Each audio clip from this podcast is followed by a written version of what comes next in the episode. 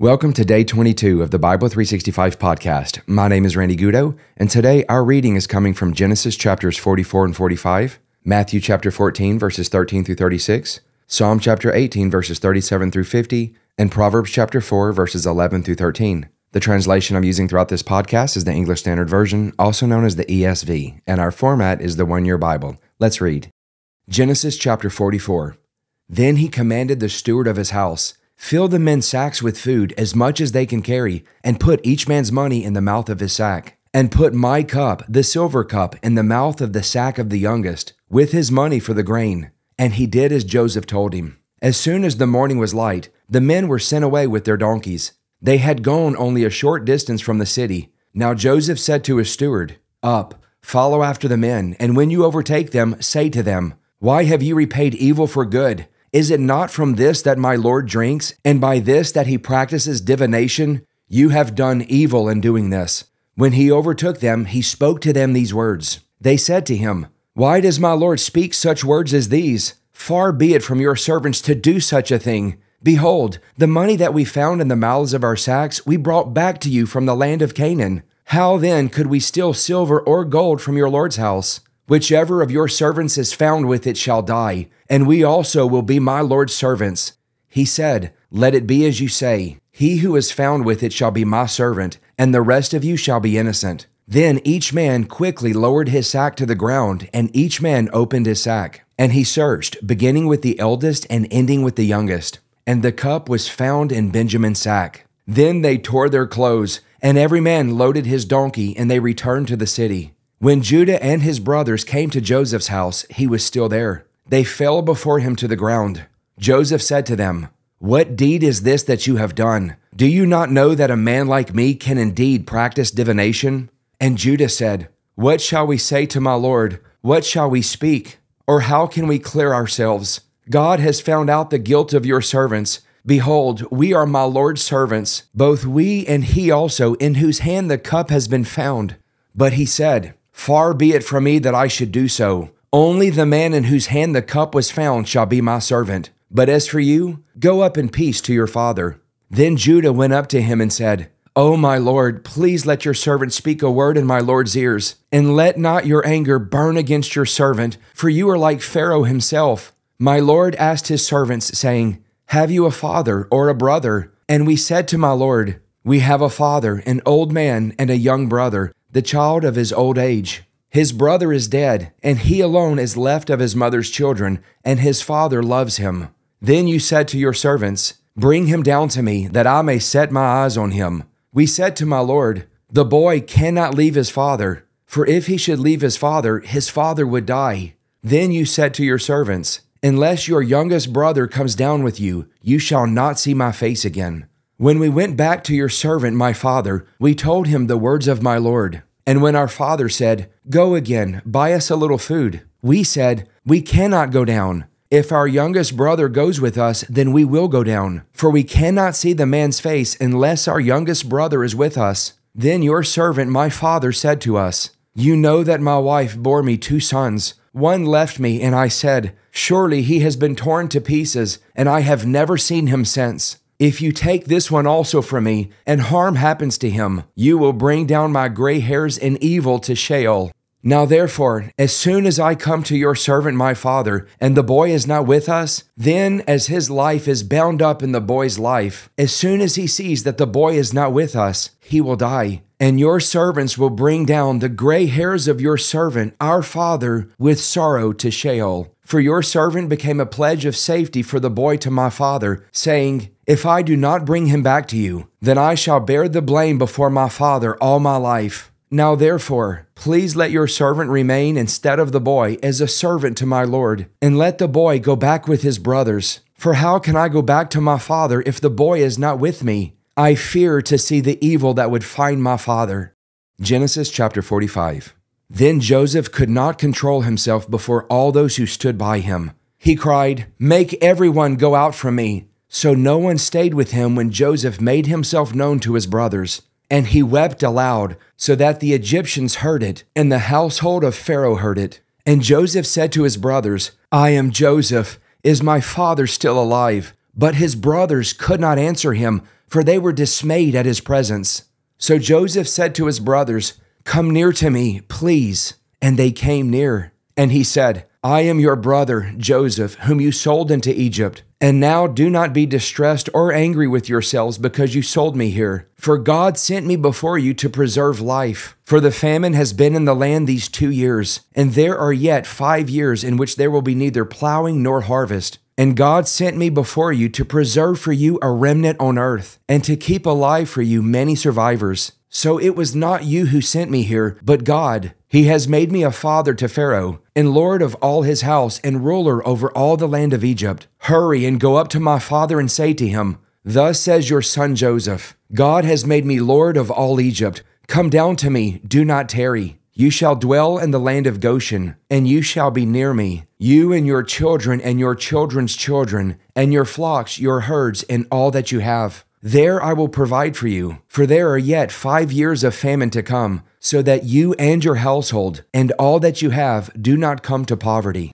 And now your eyes see, and the eyes of my brother Benjamin see, that it is my mouth that speaks to you. You must tell my father of all my honor in Egypt, and of all that you have seen. Hurry and bring my father down here. Then he fell upon his brother Benjamin's neck and wept, and Benjamin wept upon his neck. And he kissed all his brothers and wept upon them. After that, his brothers talked with him. When the report was heard in Pharaoh's house, Joseph's brothers have come. It pleased Pharaoh and his servants. And Pharaoh said to Joseph, Say to your brothers, Do this load your beast and go back to the land of Canaan, and take your father and your households and come to me. And I will give you the best of the land of Egypt, and you shall eat the fat of the land. And you, Joseph, are commanded to say, Do this Take wagons from the land of Egypt for your little ones and for your wives, and bring your father and come. Have no concern for your goods, for the best of all the land of Egypt is yours. The sons of Israel did so, and Joseph gave them wagons according to the command of Pharaoh, and gave them provisions for the journey. To each and all of them he gave a change of clothes. But to Benjamin he gave three hundred shekels of silver and five changes of clothes. To his father he sent as follows ten donkeys loaded with the good things of Egypt, and ten female donkeys loaded with grain, bread, and provision for his father on the journey. Then he sent his brothers away, and as they departed, he said to them, Do not quarrel on the way. So they went up out of Egypt and came to the land of Canaan to their father Jacob. And they told him, Joseph is still alive, and he is ruler over all the land of Egypt. And his heart became numb, for he did not believe them. But when they told him all the words of Joseph, which he had said to them, and when he saw the wagons that Joseph had sent to carry him, the spirit of their father Jacob revived. And Israel said, It is enough. Joseph, my son, is still alive. I will go and see him before I die. Matthew chapter 14, verses 13 through 36. Now, when Jesus heard this, he withdrew from there in a boat to a desolate place by himself. But when the crowds heard it, they followed him on foot from the towns. When he went ashore, he saw a great crowd, and he had compassion on them and healed their sick. Now, when it was evening, the disciples came to him and said, This is a desolate place, and the day is now over. Send the crowds away to go into the villages and buy food for themselves. But Jesus said, They need not go away. You give them something to eat. They said to him, We have only five loaves here and two fish. And he said, Bring them here to me. Then he ordered the crowds to sit down on the grass. And taking the five loaves and the two fish, he looked up to heaven and said a blessing. Then he broke the loaves and gave them to the disciples, and the disciples gave them to the crowds. And they all ate and were satisfied. And they took up twelve baskets full of the broken pieces left over. And those who ate were about five thousand men, besides women and children. Immediately he made the disciples get into the boat and go before him to the other side, while he dismissed the crowds. And after he had dismissed the crowds, he went up on the mountain by himself to pray. When evening came, he was there alone. But the boat by this time was a long way from the land, beaten by the waves, for the wind was against them. And in the fourth watch of the night he came to them, walking on the sea. But when the disciples saw him walking on the sea, they were terrified and said, It is a ghost! And they cried out in fear. But immediately Jesus spoke to them, saying, Take heart, it is I. Do not be afraid. And Peter answered him, Lord, if it is you, command me to come to you on the water. He said, Come. So Peter got out of the boat and walked on the water and came to Jesus. But when he saw the wind, he was afraid, and beginning to sink, he cried out, Lord, save me. Jesus immediately reached out his hand and took hold of him, saying to him, O you of little faith, why did you doubt? And when they got into the boat, the wind ceased, and those in the boat worshipped him, saying, Truly you are the Son of God. And when they had crossed over, they came to land at Gennesaret. And when the men of that place recognized him, they sent around to all that region and brought to him all who were sick, and implored him that they might only touch the fringe of his garment. And as many as touched it were made well. Psalm chapter 18, verses 37 through 50.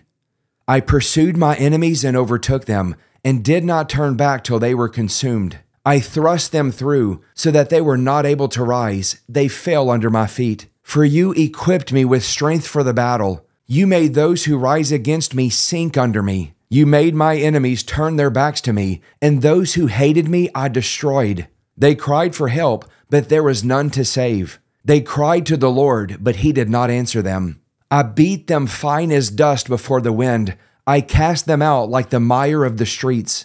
You delivered me from strife with the people. You made me the head of the nations. People whom I had not known served me. As soon as they heard of me, they obeyed me. Foreigners came cringing to me. Foreigners lost heart and came trembling out of their fortresses. The Lord lives, and blessed be my rock, and exalted be the God of my salvation, the God who gave me vengeance and subdued peoples under me, who rescued me from my enemies. Yes, you exalted me above those who rose against me. You delivered me from the man of violence. For this I will praise you, O Lord, among the nations, and sing to your name.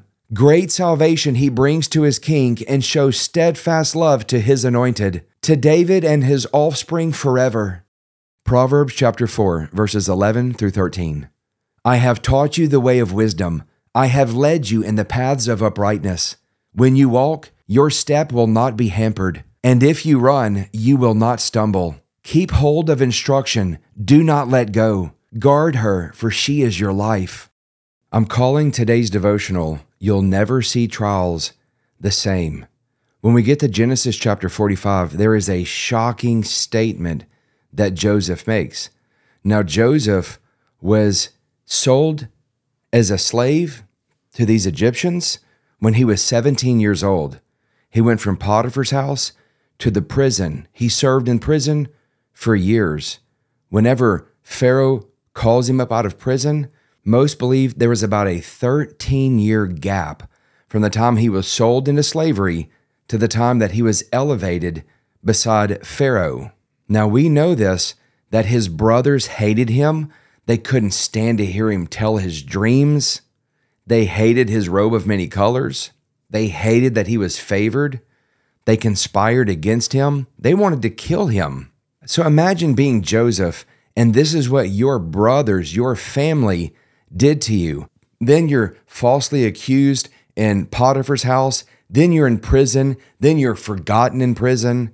Then finally, 13 years from the time you were sold out by your loved ones, and now those that were responsible for all these years of pain are before you. And look at what he says in Genesis chapter 45, verse 5. And now do not be distressed or angry with yourselves because you sold me here, for God sent me before you to preserve life. Wait a minute. So you're telling me that at the end of the day, his brothers were merely instruments used by God to get Joseph where he needed to be, so that when the famine hit, Joseph would be in the ultimate position to be able to preserve and protect the very family that sold him out. I think sometimes, especially in the United States of America, we do not have a theology of suffering. We do not have a theology that allows for there to be times of pain and conflict. And we only want to be able to perceive God in the good times when the blessings are raining down. And that causes serious problems when we go through conflict because what do we do? When we go through the fire of a trial, we say, God, where are you? Well, maybe God is right there with you. Maybe there's something down the road that we don't know about yet. Five years or 10 years, or like Joseph, 13 years. Maybe some of the things that you have been walking through It's God who has sent you there, and there is a great purpose that He is about to unleash before you. And by the grace of God, we'll be able to stand like Joseph without a hint of bitterness or anger or resentment towards any situation or circumstance because we'll recognize God's hand in everything, working the whole time, taking what the enemy meant for evil and turning it into good. I pray we never see trials the same. Let's pray. Father, we come to you in the name of Jesus and we thank you for the good times.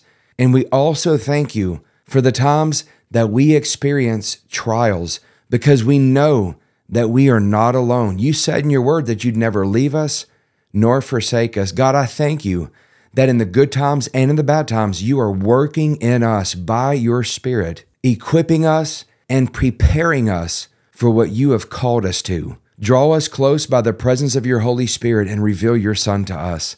We ask all these things in the precious name of your Son, Jesus. Amen. Well, I sure hope that you enjoyed today's devotional. If you're getting something out of the Bible 365 podcast, consider sharing it with a family member or friend. Please continue to pray for me. I'm praying for you. Have a great day, everyone, and I will see you tomorrow with day 23.